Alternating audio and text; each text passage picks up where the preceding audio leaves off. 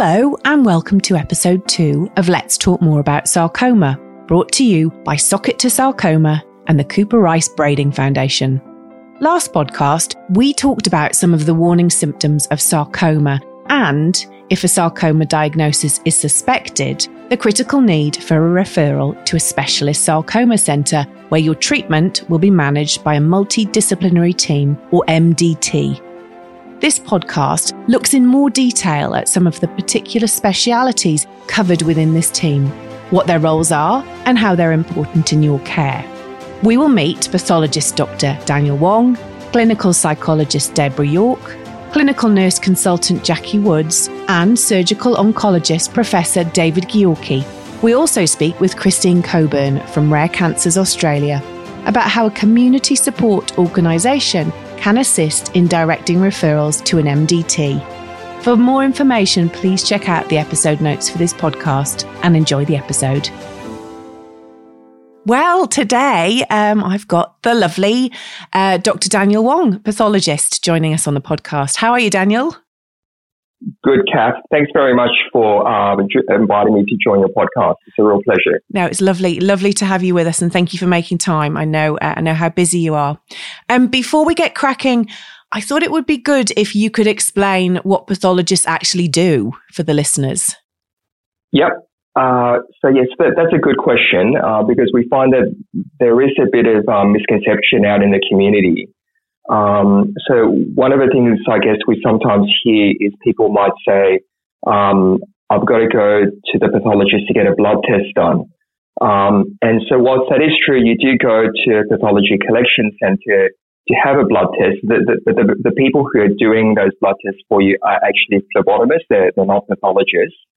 Uh, one other um, misconception that we come across is that uh, pathologists just do autopsies all day and that that's something that's that I true. think is that's not uh, true. No, no, this is certainly not, not for me because yeah, no, uh, I, I definitely didn't envisage a career just doing um, postmortems. Uh, but I think that's something that's fueled by mm-hmm. uh, TV shows like crime shows where you often see a pathologist there doing the autopsy in the basement of a hospital. Mm-hmm. Um, so yeah, so that, that is true that there, there, are some pathologists who do do autopsies, um, but that's a specific branch of pathology. So that's forensic pathology. Mm-hmm. And in fact, um, within the pathology community, uh, forensic pathologists um, only account for a small proportion of that community.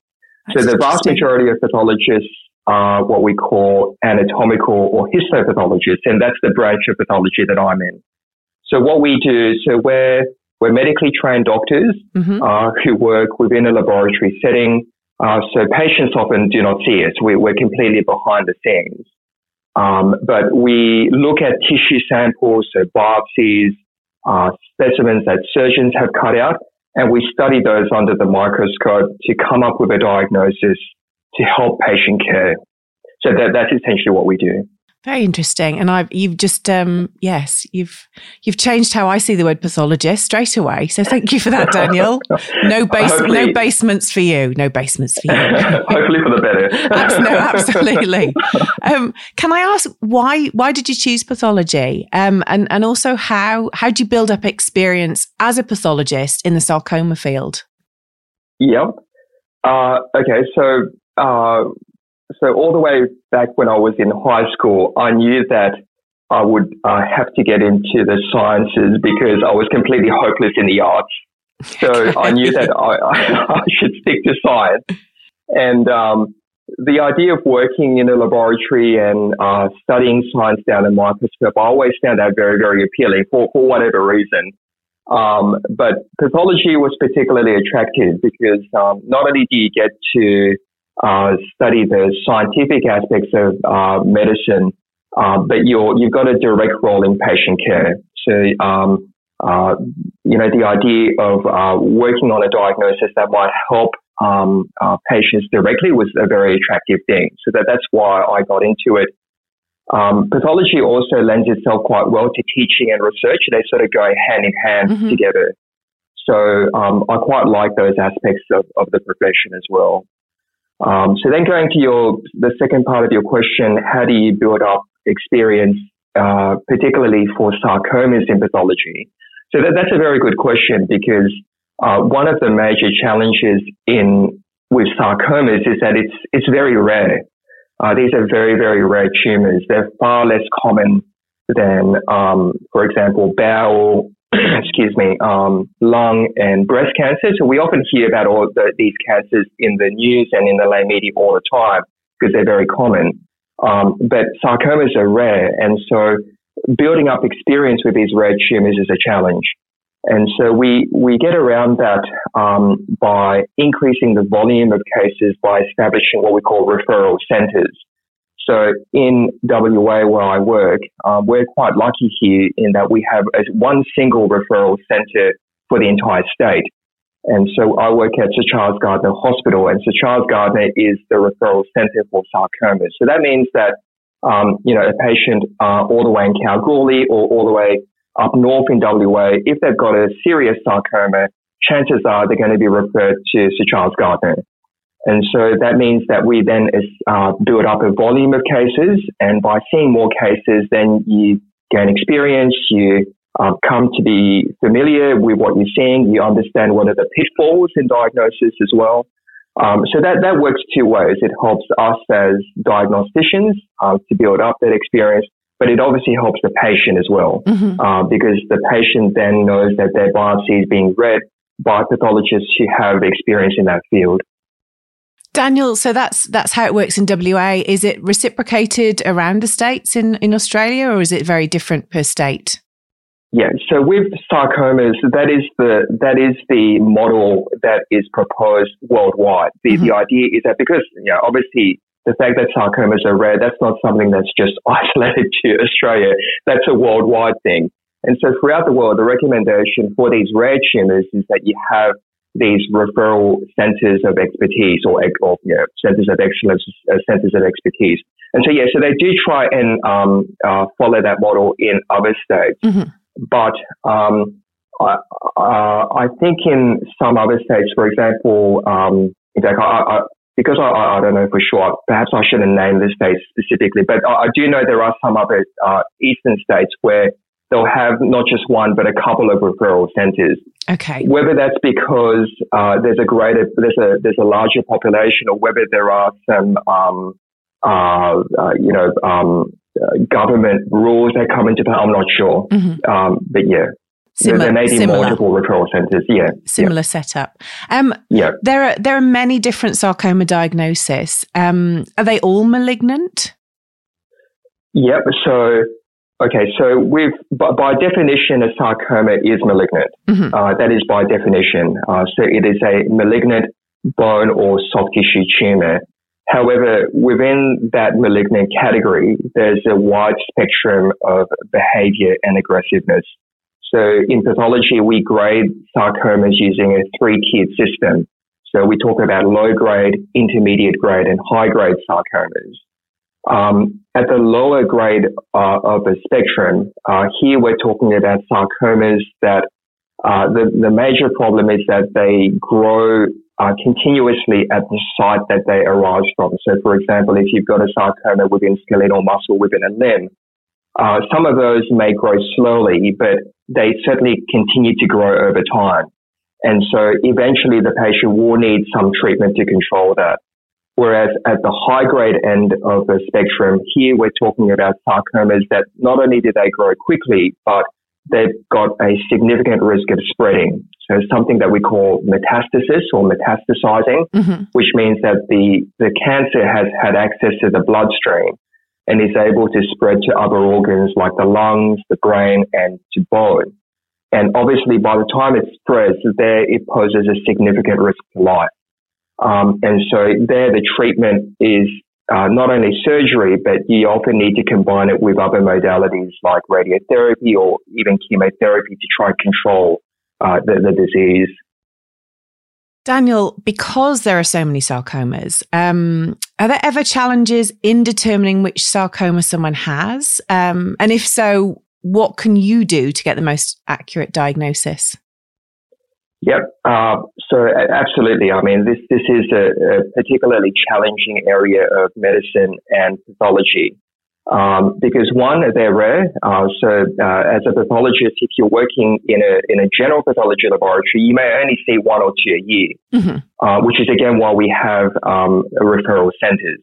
Um, and secondly, there are many different types of sarcomas. Um, I think the last time that I checked the World Health Organization classification, which is the gold the gold standard for how we classify sarcomas, there were more than 140 different types of sarcomas and each of those have uh, up to a dozen variants as well.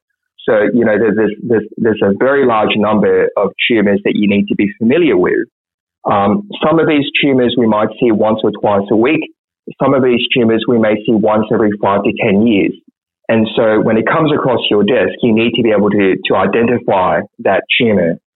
Um, and so that, that's, it's certainly challenging in that sense. Um, but if, there are difficulties, then um, there are a number of things that we can do. So, um, firstly, we uh, can do some additional tests on the tissue.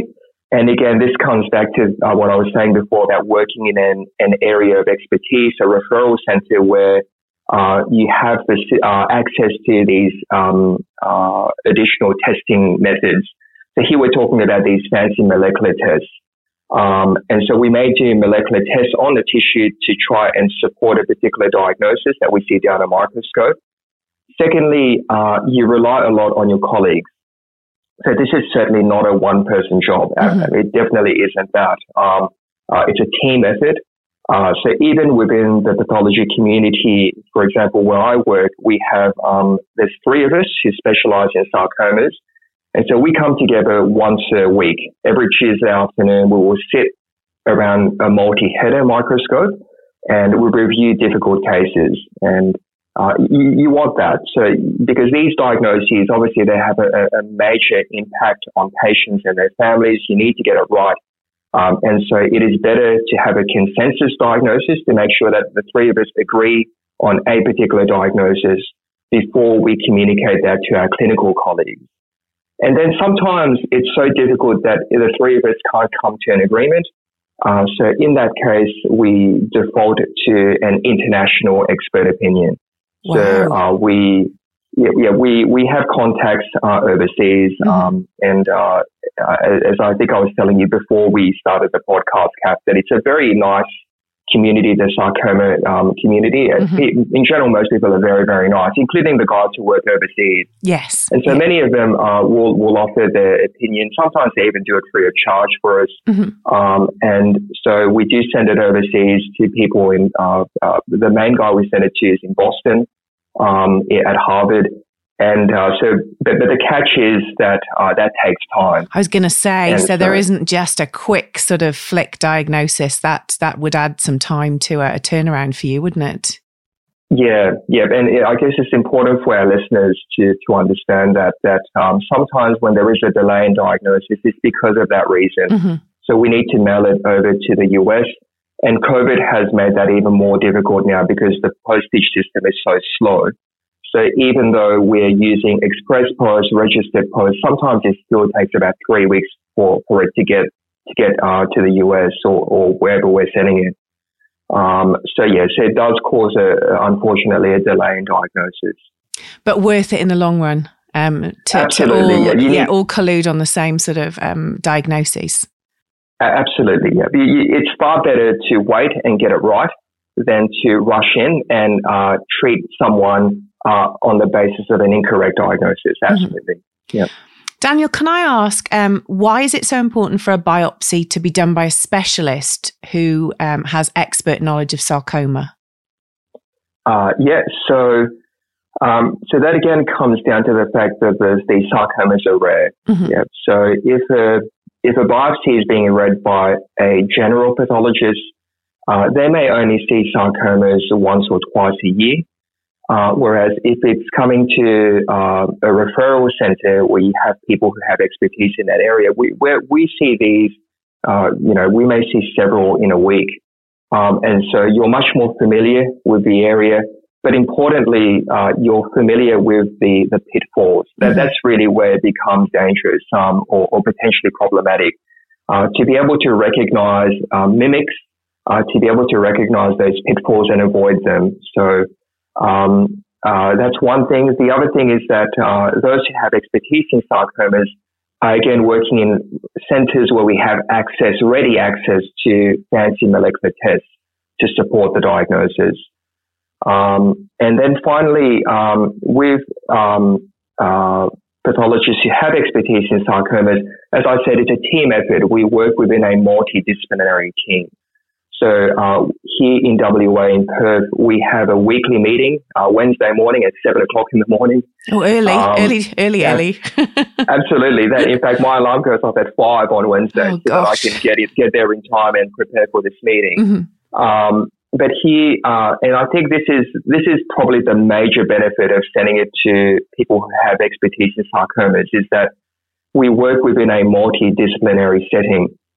So every Wednesday morning, we have a meeting where the sarcoma surgeons are there, the orthopedic surgeons, the medical radiation oncologists are there who have expertise in sarcomas, the musculoskeletal radiologists are there as well, nursing staff, allied health staff, everyone's there. Uh, and uh, we go through a list of patients individually to discuss the issues. Um, and so everyone is on the same page. Um, if there are any issues, uh, someone will flag that and we will discuss it to make sure that uh, we come up with a consensus diagnosis and a consensus management plan for that patient. And I, for me, I think that is the major benefit of sending it to a sarcoma um, center you know, with expertise. Mm-hmm. Yeah. Marvelous. Thank you. Um, Daniel, you've really you've really cleared a lot up for me this chat. Thank you. Not not yeah, just no. not just that pathologists are not not in the basement doing their business, um, but no, what a what a fantastic what a fantastic job you do, and what an incredible community you're part of. So, thank you um, from me and the team here for uh, for joining me on the podcast today. Uh, thanks, Catherine. Again, thanks for the opportunity to uh, yeah, to speak as part of this podcast. It's uh, it's good to be able to you know, to to let people out there know what we do um, and hopefully to help people as well. Yeah. I think you're helping a lot of people. Daniel, thank you again for joining us. Okay, thanks, Kath.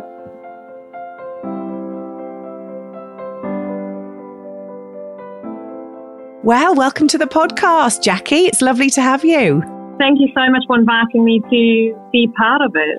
No, it's wonderful, wonderful to uh, to chat before we worked out the technology. There's always something, isn't there? nothing, nothing like having an office near the uh, the radiology department. Is there in a hospital and lots of lead? But we're okay. Um, Jackie Woods, so you are a clinical nurse consultant. Um, thank you again for joining us. Um, for those listening, can you explain what the role of a clinical nurse consultant is once somebody has been diagnosed with sarcoma? Yeah, sure. So our roles will differentiate a little bit, a little bit between the states. I'm quite specifically um, a statewide service. My job is involved in triaging the referrals and being a point of um, GPs and other specialists to refer to and offer advice as far as where to navigate the best place in the first instance when we receive a referral. My, the other part of my job is just making sure that we get all our scans and an early diagnosis. So that ties in really well with triaging of referrals. So that's predominantly done through the surgical team mm-hmm. and then managing the multidisciplinary meeting and then following the patient through that journey from there. So what, what are the complexities of managing a new patient and, and their referral system through the sarcoma service? Well, firstly, just making sure that um, GPs and fellow clinicians know exactly where, who to contact. Mm-hmm. So I think that might be, you know, one of the obstacles in, in the way of for patients and for external clinicians. Um, so we've tried really hard to advertise this service um, that through Sock it to Sarcoma and our surgeons doing many um, many talks and and so forth at conferences but really having knowing exactly where to go with a specific potential sarcoma problem um, is, is probably the most important part, and hence early diagnosis, as all sarcoma patients would know. Mm-hmm, absolutely. And um, what are the challenges of coordinating the multidisciplinary team around a, a sarcoma diagnosis and journey?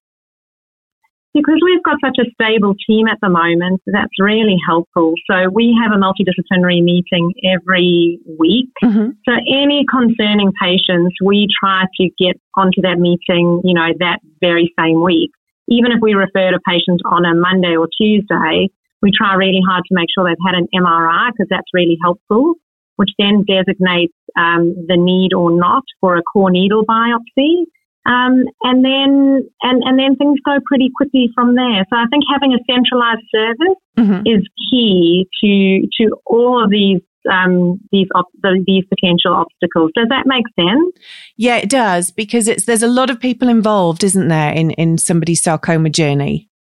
Yeah, absolutely. So I think getting the diagnosis 1st mm-hmm. and then from there, and, and discussing that diagnosis and best treatment plan from there at a multidisciplinary meeting. And then the rest seems to fall into place reasonably quickly. Um, you know, some sarcomas are very rare and and sometimes it takes a little bit longer to get though you know an, a core needle biopsy done perhaps mm-hmm. or it needs to be sent for additional pathological testing which sometimes slows the process down a little bit However, in the big scheme of things, I think things are done pretty rapidly when we are suspicious of a sarcoma. Mm-hmm.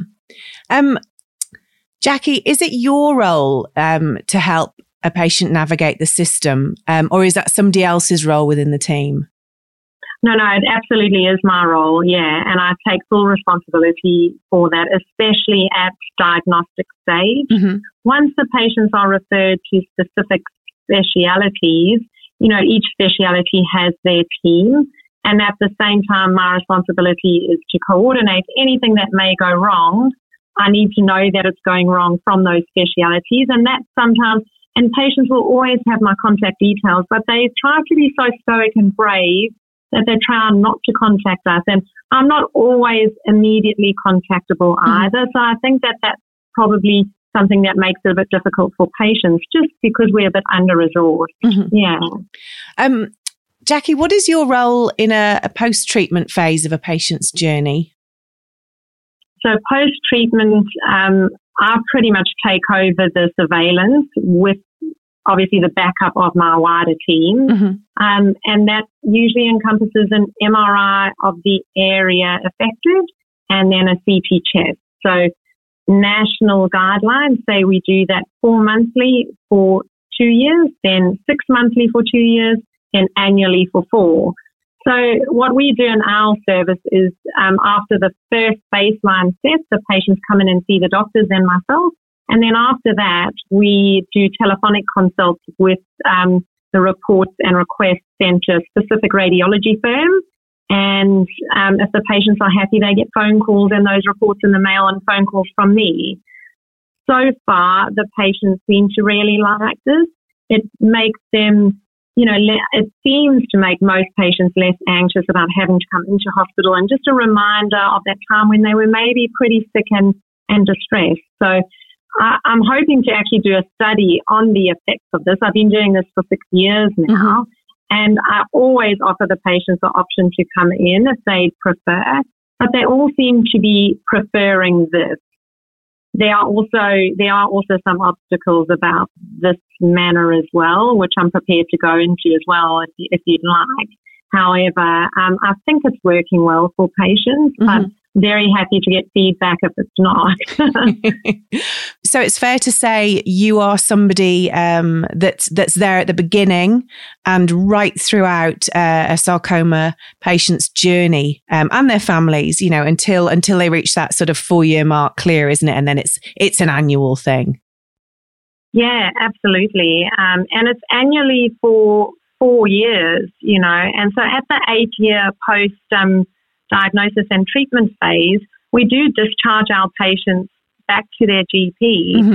And I know that can be quite a vulnerable, while celebratory phase, a bit of a vulnerable phase. And so they will always have our contact details, mm-hmm. and if ever they need it, and we do stipulate and we write it to the GP, if a patient's ever feeling anxious about it, that we can see them at pretty short notice mm-hmm. and really endeavour to do so. Oh, that's fabulous to hear. Uh, Jackie, thank you so much for your time.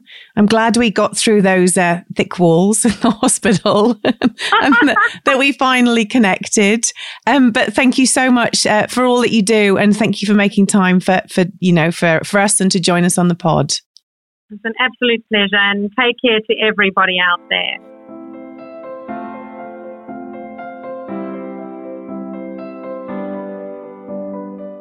Professor David Gyorki, how are you? I'm very well, thanks, Kath. Good morning. Have I said that correctly? That is excellent. Very good pronunciation. I've been been up through the night going, make sure you say it right. But uh, but all good. So um, welcome to the podcast and thank you for taking some time to chat to us. Right, happy to be here, and thanks so much for uh, helping out in this great initiative. My pleasure. Um, David, could you tell us a little bit more about your um, impressive body of work in this uh, sarcoma space? Sure. So, I have a, a strong clinical interest in uh, the management of patients with soft tissue sarcoma, um, and as part of that, I have a major research interest in better understanding the outcomes and how to improve outcomes for these patients.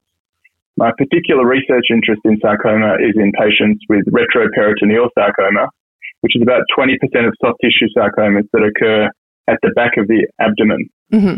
And uh, this is a big group of different types of rare cancers, all of which are in the same uh, anatomical location at the back of the abdomen. And it's been a poorly studied group of patients um, because of its rarity. And so I've joined this large international collaboration uh, where about 30 hospitals uh, around the world have combined their uh, efforts and have developed a common set of data that we're all collecting uh, prospectively to try and better understand this uh, this disease or this group of diseases. And so so far over the last five years or so, uh, we've collected over 2,000 patients' data and we're continuing to track these patients. And it's by these sorts of strong international collaborations that we can better understand uh, how to improve outcomes for patients with rare cancers.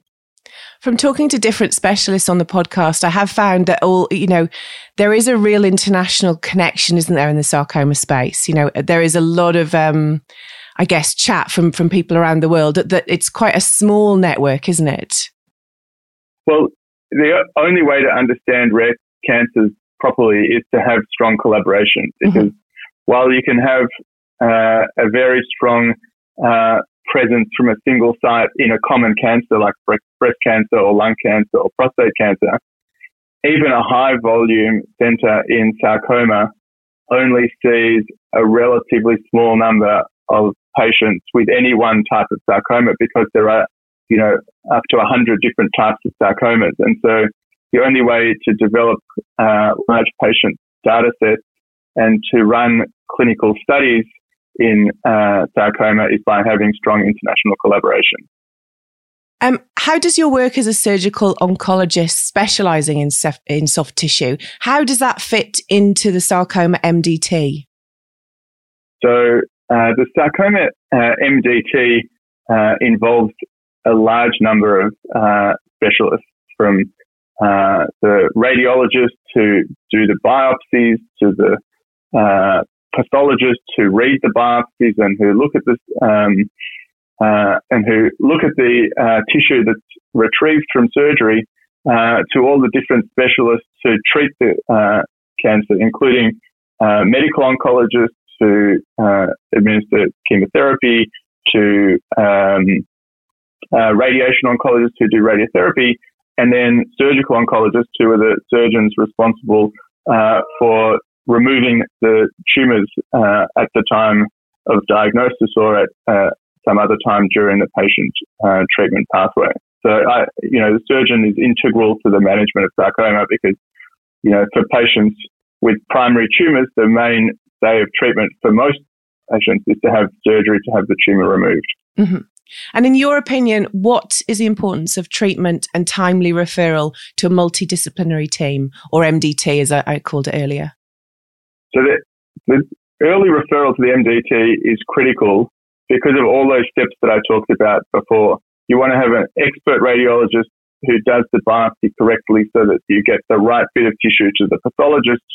You want to have an expert pathologist who reads the biopsy, who can tell you exactly which type of sarcoma it is.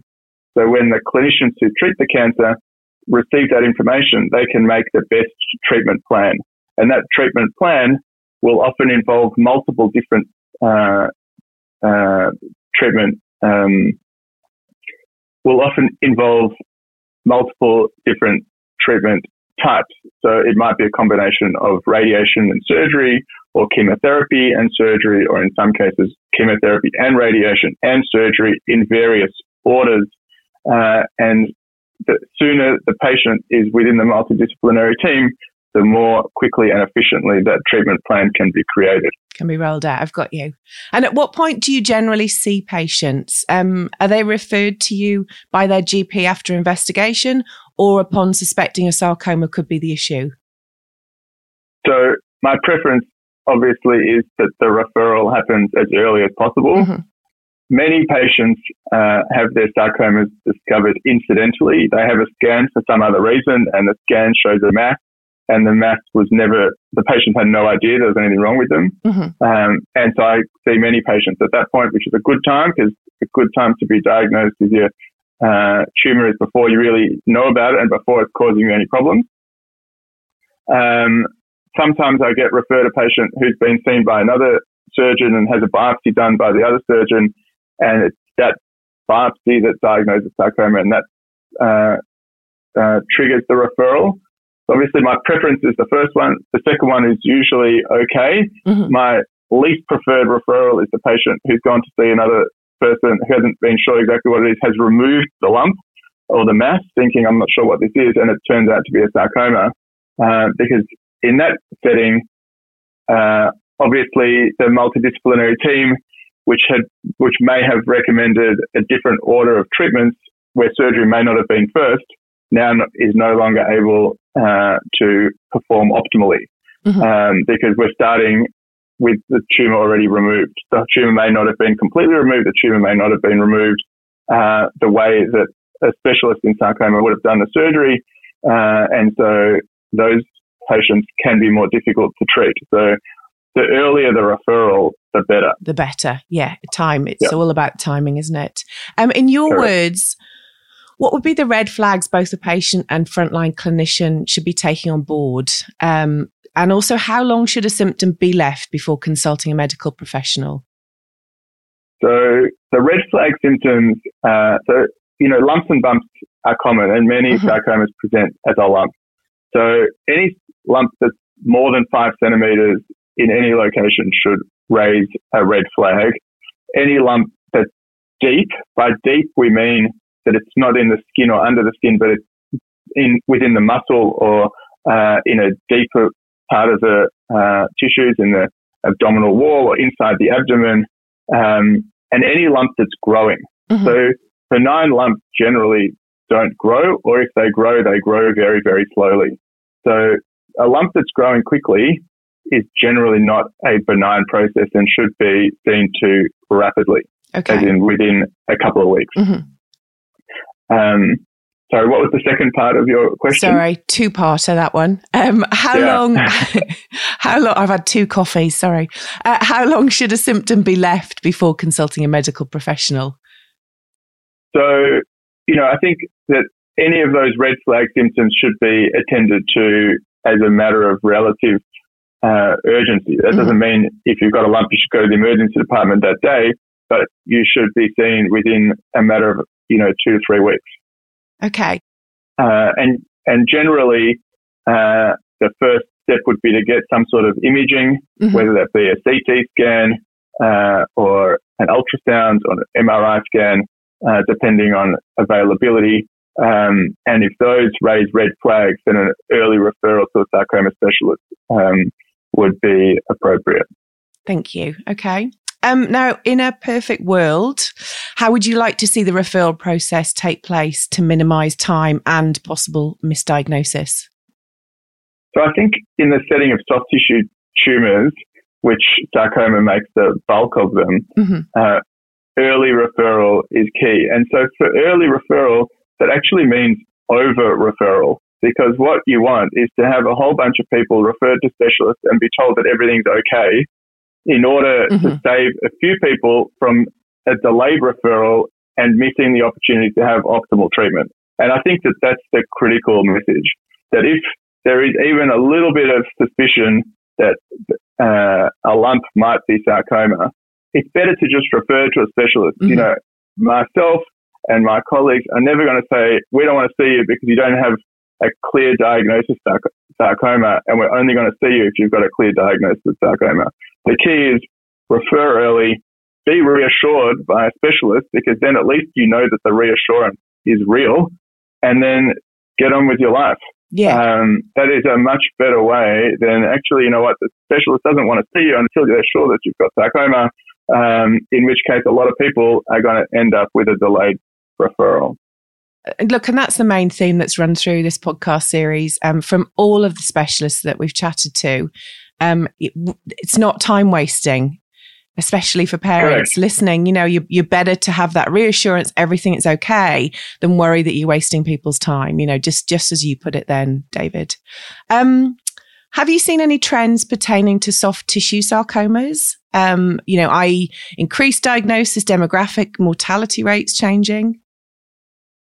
So I think one of the trends is, uh, and a trend that's been pushed in Australia by the Australian New Zealand Sarcoma Association, mm-hmm. of which I'm one of the directors, has been to uh, improve uh, the network of specialist centres. Mm-hmm. Um, and so we've had a major program underway over the last few years to uh, identify where are, who are and where are the key sarcoma specialist centres within each state. Mm-hmm. Um, and those specialist centres are places that have a regular multidisciplinary team meeting, are places that participate in research in uh, sarcoma. Um, and I think by having those sarcoma centres acknowledged and listed on the uh, ANSA website, uh, there is a resource there for patients and for people who may have been recently diagnosed with sarcoma to seek out um, the sites where they're going to be offered the best care. Um, and then the other trend that we talked about is international collaboration. And so, you know, we've recently been successful with a, a an MRFF grant, that's the Medical Research Future Fund, to have Australia participate in a large international clinical trial of uh, chemotherapy prior to surgery for patients with retroperitoneal sarcoma. So this is a really uh, important question in the field. Um, and as with many different rare cancers, different specialist centres have their own biases. So some centres use chemotherapy very liberally, uh, particularly in the United States. A lot of centres give chemotherapy to patients at an early stage in the diagnosis. In Australia, we generally use chemotherapy at a later stage, mm-hmm. but there's not strong data to support that. And so what this trial seeks to do is to take patients with specific types of sarcoma. We talked about all the different types of sarcoma and many previous studies have lumped a lot of patients with different types of cancers together. This trial tries to do it in a much cleaner manner. You're only eligible if you have a particular type of sarcoma and this big international collaboration is working to identify the role of a particular type of chemotherapy for a particular type of sarcoma in a very specific setting. And this is the way that I think we're going to improve uh, outcomes for patients by drilling down to doing the right trial for the right patients um, using these big international networks. So I'm really grateful to the MRFF for having identified this as a high priority study and, you know, in the next few years we'll start to see some results and hopefully that'll help to improve outcomes for patients congratulations on the grant by the way. That's uh, that's incredible news and very yeah, exciting. Thanks, very exciting for the future as you say. Um, sarcoma as we know is really prevalent in in the the younger and and the the older population. Um, There's been, have you seen a, a worrying surge in the over 65s um, with soft tissue sarcomas sort of, you know, arising? So I wouldn't say a worrying surge. You know, so, you know, sarcomas are generally rare cancers mm-hmm. and, uh, like most cancers, um, they affect, uh, patients as they age. It's true that of all different cancer types, sarcoma is the one that affects young people uh, the most, mm-hmm. or it's one of the most prevalent uh, cancers among the uh, adolescent uh, population. But the majority of patients, particularly with soft tissue sarcoma, people in older uh, over an older age, and as the population ages, the rates of sarcoma will increase as well. But no, I wouldn't say that there's been a surge. What I would like to see is increased numbers of patients referred to specialist centres. Mm-hmm. So, uh, and I think that that's probably what we are seeing. So the volume of uh, sarcomas in uh, our centre here uh, at Peter Mac has uh, increased quite significantly over the last few years. Um, with retroperitoneal sarcoma, which is my particular interest, you know, we've seen a uh, five-fold increase in the volume that we're doing uh, annually over the last 10 years. Mm-hmm. But that's because I put my hand up and said I wanted to be doing these operations. And so my surgical colleagues who are not experts in the field are referring those patients to me, which is an excellent trend. Got yeah. The registry initiative that you just discussed, I mean, 2,000 patients is a lot of patients when we're talking about a rare cancer. How, how are the patients, how are they about getting involved? Are they happy to, to get involved in the registry process? Yeah, so that's a great question, Kath. Um, every patient I see now with a new diagnosis of retroperitoneal sarcoma, I discuss this registry with them and I explain to them how, you know, it's these sorts of initiatives that are going to help us to understand their cancer and the cancer of patients in the future better. And I've yet to meet a patient who does not want to be a participant in it. Uh, patients are enthusiastic. Patients see that it's this sort of data collection that is going to improve outcomes for patients in the future. And so it's a really great initiative, and I'm very grateful to all of my patients and for the patients around the world participating. That's fantastic. Absolutely fantastic. Now I know that you've got a full day of surgery ahead, so I will um, I'll wrap I'll wrap our chat up. But what I'd like to uh, to finish with is um, what excites you, David, about the future for sarcoma patients. So what excites me about the future is um, and I'll talk about the international collaborations again because I think that that's the key mm-hmm. to uh, to understanding the disease. Um, as we better understand uh, what the different sarcoma subtypes are, um, we're better able to tailor treatments to each of the individual types of tumors. So, you know, going back, you know, 30 or 40 years, any soft tissue tumor was lumped in as a particular type of sarcoma, and treatments were tailored to a large and very mixed group of patients. Now, with increasing technologies, uh, we're able to drill down and pigeonhole patients into different types of sarcomas. And we're now developing treatments for each of those individual sarcoma types. So it is difficult because there's many fewer patients in each of those groups, but at least we can work out and tailor treatment specifically and therefore improve patients for each, improve outcomes for each of those types of sarcomas. The other thing that excites me is podcasts like this one, because I think the key to improving outcomes is awareness and early Absolutely. referral, which is the point that you've been making over and again. And I am strongly encouraging that point to be made over and again. So I'm, you know, very excited to be part of this podcast and, you know, hopefully the uh, listeners will find something in this uh, in this series um, to help uh, to help with improving outcomes for patients with sarcoma, which is, after all, what we're all about. Absolutely. Couldn't have said it better myself, David. Well done.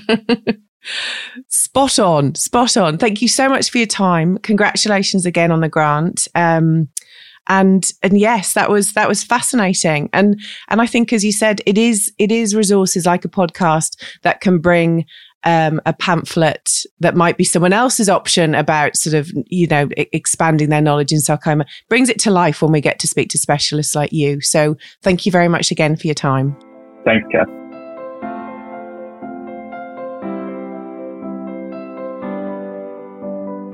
Well, Deborah York, welcome to the podcast. Thank you for joining us. Thank you, Kath. It's lovely to be here. It's great to it's great to see you, even if it's on Zoom, thanks to lockdown, isn't it? Yes. We're getting used to this. We are getting used to it, aren't we? Sadly, getting much much more technically uh, savvy than we used to be. Anyway, yes. Um, yeah. Deb, you're a clinical psychologist, um, which is why we've asked asked you to join us on this episode of the podcast. Um, I think I'd like to start by asking why is a collaborative approach, and specifically including a, a clinical psychologist, important in cancer treatment? Okay, so um, what we know is that growing evidence suggests that the psychosocial needs of cancer patients and their carers is currently not adequately met and psychological morbidity is under-recognised and under-treated. So what that means is people can have a diagnosis of cancer and have a pre-existing mental disorder that may be unrecognised and untreated and then they get a diagnosis. So that gets missed, the mental health illness. And also we know that people who have no history, no psychiatric history, but then have a diagnosis of cancer, that is then associated with a higher risk of mental illness. So considering that and as well that um, people are at a higher risk of suicide when they have a diagnosis of cancer than the general population. But what needs to be thought about here is that that is dependent on the type of cancer, um, the type of treatment they receive, and prognosis.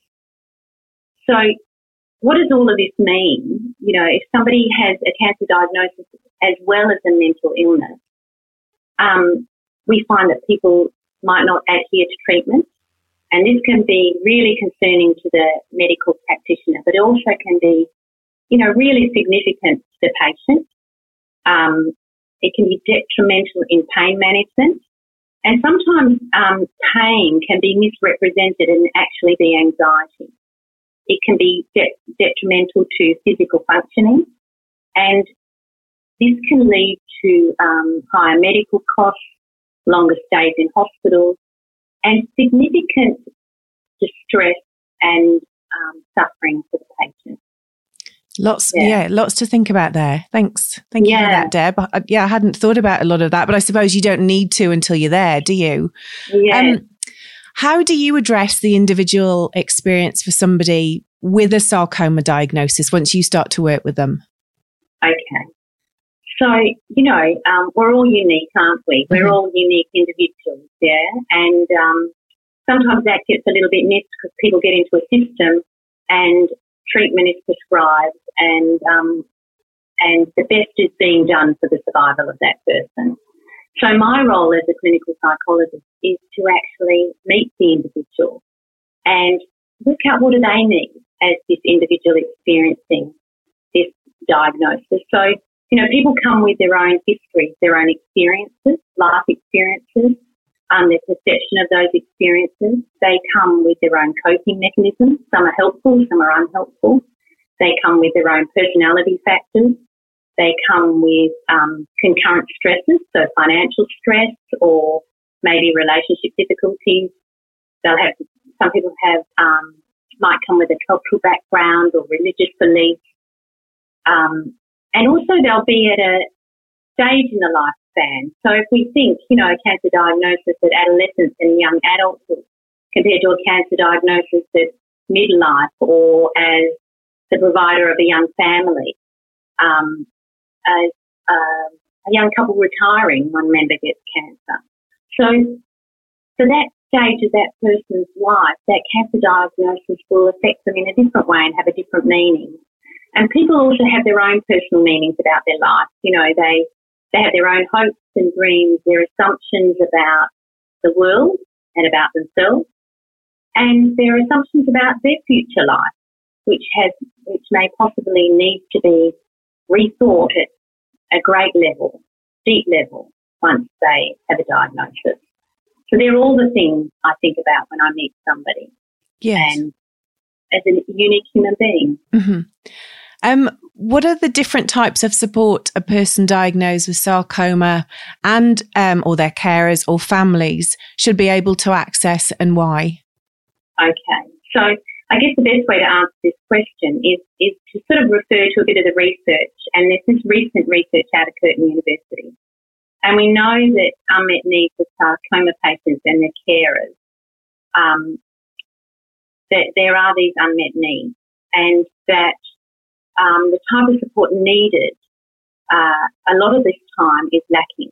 And so this research identified things like financial support, people looking for financial support, um, transport pro- problems, you know, people going to treatment for five weeks for radiation therapy. How do they get there? How do they get home? How do they access um, somebody who can tell them who might be able to support them? There might be a patient transfer system involved in the hospital.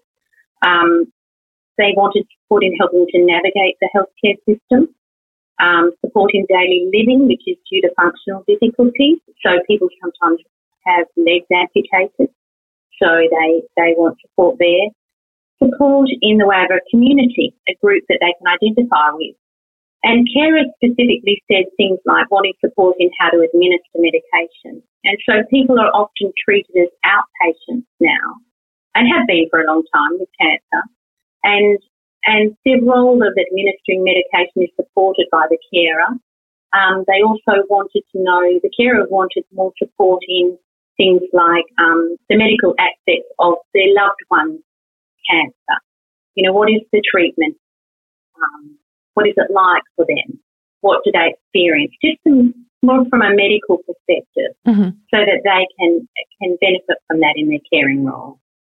And and in your experience, you know, as we touched on when we started to chat, obviously COVID and, and life has changed a lot. So ideally, face to face is is always our first preference, isn't it? But but have you noticed a change in um, patients accessing people as such as yourself over Zoom now because that's just part of our life? Uh, I do see, I do do a lot of telehealth and I do mm-hmm. see a lot of people over Zoom. I do. Um, well, actually, I, I use a different platform which is recommended by the Australian Psychological Society. And um, but what's been of major benefit is the additional 10 sessions that the government has provided. Mm-hmm. And this has been fantastic for people struggling during this time. You know, people might be struggling with cancer, but now they're also struggling with the constraints of COVID. Absolutely. And so, and even if they are in lockdown, they can still have their weekly appointments yeah. or their fortnightly psychological appointments. It's been such a fantastic thing that has happened um, in the area. Yeah, it's so, been a, um, it's been a real silver lining, hasn't it? I think absolutely out of something yes. that's that's been pretty horrific at times, it's been a real silver lining. Um, yes, I would agree like anything, especially when it comes to the psychological side of, of, of anyone's journey, um, one size doesn't fit all, does it? And so, so sometimes people might want to to reach out to to somebody like you, Deb, on the beginning of their journey when they've just been diagnosed. Others will pick it up as as they go along. Um, what what is considered the best time to reach out for support? Okay, okay. So um, you know, I, I guess the way to answer this question also is to think about the phases of the illness. So, you know, people have the initial diagnosis, people um, have their treatment phase, then they go possibly go into recovery and survival, and then some people might have disease progression or recurrence. So these are all varying stages that present um, varying needs that the patient will have, as well as psychological and emotional issues that may come about through these stages. You know, I, I think really, ideally, at the beginning, the initial diagnosis, that's my personal and professional opinion. Um, but people may not be ready to accept it then. They might be in shock. So if we can offer it frequently throughout this, the phase of the illness, they get, they get an opportunity and then they get another opportunity and they might finally decide, yeah, I want to take that, that offer up. You know, I've been involved in, in a research project with Associate Professor Georgia Halkett at Curtin Uni for a long time. And that's looked at um, an intervention provided to patients at the beginning of their radiation therapy. And in that intervention, it's a psychosocial intervention that helps the radiation therapist to pick up if this person might need some extra support. And what might that be? It might be some practical support, but it also might be some psychological support. And this is an opportunity where it can be offered and the person can be referred to somebody like myself. So, you know, ideally at the beginning, but mm-hmm. if we can keep providing that and people know that it's there if they want to take it up. Mm-hmm. And and does it, you know is it the MDT team that would keep suggesting to a patient if they haven't taken this up in the beginning um, stage? Is that how it works? Well, I guess it's different for each hospital. Mm-hmm. Um, we we have, I guess that the um, medical oncologist, the radiation oncologist might pick something up and, and make that referral. Mm-hmm. Um, I'm not sure of what their their process is and when they choose to do that because I think all hospitals have their own forms of usual care. Mm-hmm. Um, I think there's definitely room for change here. I think there's definitely room for people to be more aware of it because my experience is that a lot of people come to see me without that awareness that it was available. That's interesting um, to hear. Yeah, mm. and it only comes from word of mouth. Mm-hmm. Or maybe it was offered by the in the hospital, but they just missed it. They couldn't take it yes. at the time. So much, much, so much going in. on. Absolutely, no, yeah. no, absolutely. That's um, that's very interesting to hear. Um, can I can I finish by asking? What do you see the value of being connected to a community familiar with a specific ca- cancer diagnosis? Obviously, in this case, sarcoma. Yeah. So if you think about the sarcoma, first of all, it's rare. Mm-hmm. So, um, you know, that can put people in a place of isolation, feeling alone. And we also know that it imposes a significant burden on the lives of patients. And sometimes um, many survivors have a long-term disability. So adjusting to this is sort of is, pretty much ongoing, you know. Um, and it's common in younger age groups. So if we think about that and we go back to what I spoke about, the lifespan and, and developmental stages, it, it, just for example, we think about an adolescent or young adult. You know, really what's important in that stage of their life is the development of their identity. Mm-hmm. And the peer group is really important. And a sense of belonging to that peer group is really important. We know that a sense of belonging is a protective factor against depression in um, adolescence, it's also um, really supportive of our, all of us, our well-being. So if we think about the adolescent or the young adulthood where they feel really different to the peer group, but they're wanting and needing that sense of belonging, if we can link them in with a support group, a community of young people who have gone through or who are going through what they are experiencing, they can then feel connected. They can have a sense of belonging to that group. And what they can also have, they can have a place to talk about things that someone else would say, yeah, I've been feeling like that too. Mm-hmm. Or I get worried about how my mum and dad are dealing with this as well. You know, and, and this can be really vital to their psychological and emotional um, well-being and management during the course of, of this illness. Yes, yeah that's uh, that sounds crucial and and it's hard isn't it you know as us as adults you'd forget how you were as a teenager mm. and that you've got all of that de- developmental stuff going on as well as as you yeah. know sort of now on this kind of uh, sarcoma journey um that was that was fascinating Deb, I could yeah. I could talk to you for an hour yeah, on, te- on telehealth or not. Yeah. I could talk for an hour. Yes, I, I, I know. I, I, really appreciate. Um, uh, first of all, I really appreciate your time coming on the podcast, and I appreciate um, us coming up with with some concise answers to, um, you know, mm. to hmm. again something that that you could talk, you know, for a long time about. Um, yeah. But a real crucial part of anyone's journey, I think. And and thank you for sharing your uh, your experience and thoughts. Thank you. Thank you, Kath. Thank you for having me. It's been a pleasure.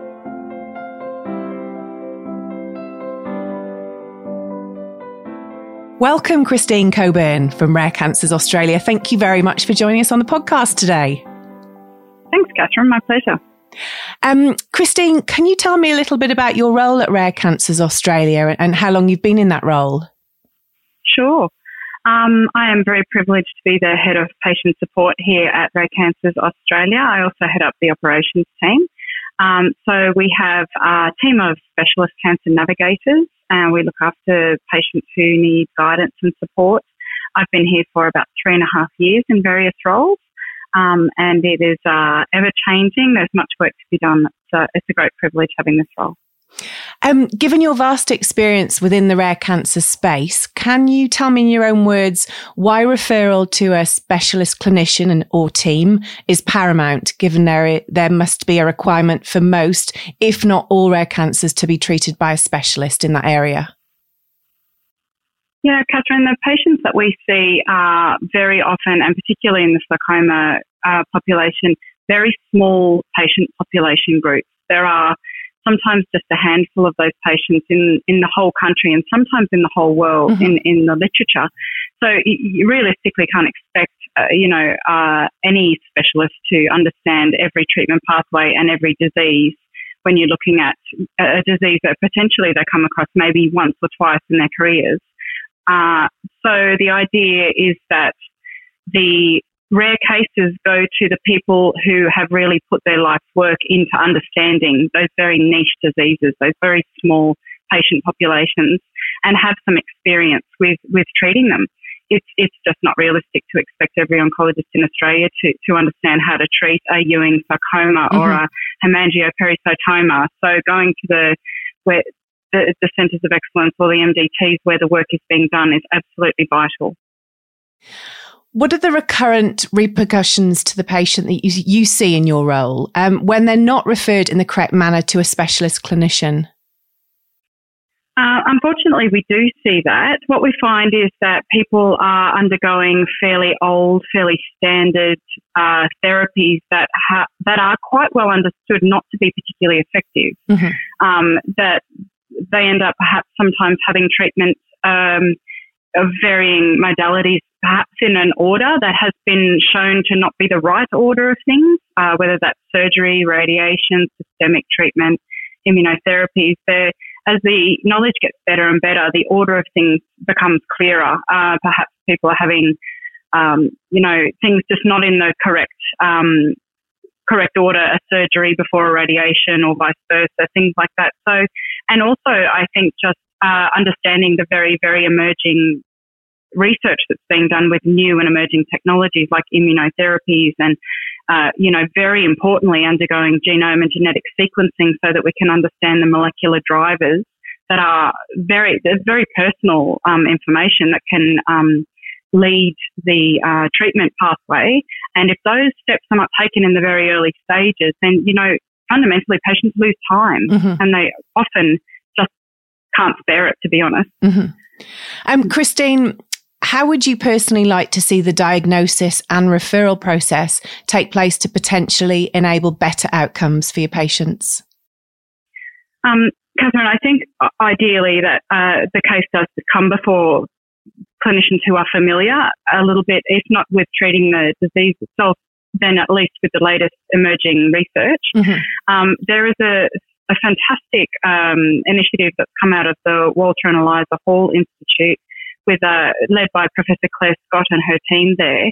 And essentially, what that is is, is is a portal. It's a rare cancer portal, and what that is is a a gateway for clinicians right across Australia to to access a brains trust of specialists of, of whom there are very few, right? Mm-hmm. We can't we can't all speak to David Thomas. We can't all speak to Professor Clare Scott. The idea is that the, the clinicians can go through this portal and access a, a, a brains trust of specialists who are familiar with very rare cancers and, and get advice on the best treatment um, approaches. Now that has several fantastic benefits for patients. Ideally, it would facilitate a timely referral to an expert, mm-hmm. but it also allows patients to stay with their clinicians.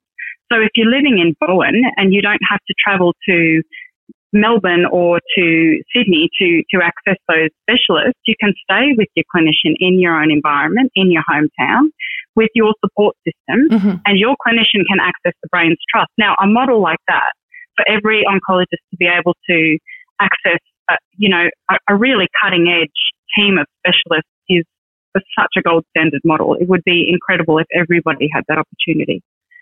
No, it sounds incredible. Um, can I ask, how does RCA assist and support people with potentially suspicious diagnoses to appropriate referral pathways?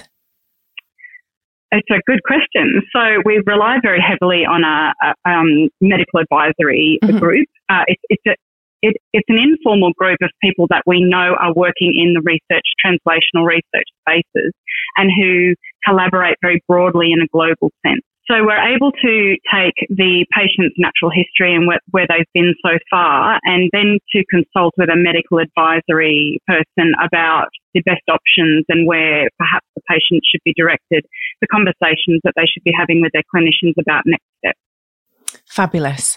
Um, can I ask, what is the key message you would like to leave for anyone listening to this podcast on the importance of timely referral to a specialist clinician?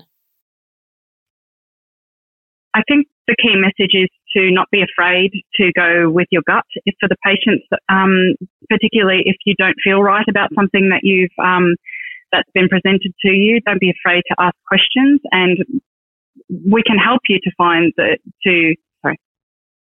Don't be afraid to ask questions and uh, escalate your concerns. Really listen to your gut, and uh, we're here to to help people just talk talk through those feelings and and to help you to navigate um, really timely responses. I think clinicians are invariably there to to get good results. They'll they'll be on your team, and we can help you to to understand the conversations perhaps you should have. Um, just so that we can help, I guess, to cut down on the time to specialists, um, which obviously we know results in better outcomes. Mm-hmm. Christine, a, a, lot of um, a lot of the guests on episode one said something similar. You know, go with your gut. It's it's yeah. be- it's better to walk away and go, oh well, it's not that than than to, to sort of doubt or question or wait. You're not wasting anybody's time in this space. A hundred percent. And when it comes to a disease area like sarcomas, which are so multi and so varied and can can present in the most unusual ways. You know, we, we've been playing around with messaging and, and come up with things like, you know, lumps are bad. Don't mm-hmm. don't just sit and don't just sit and do nothing. You you know when there's something not right, and yeah, keep looking until you get the answers.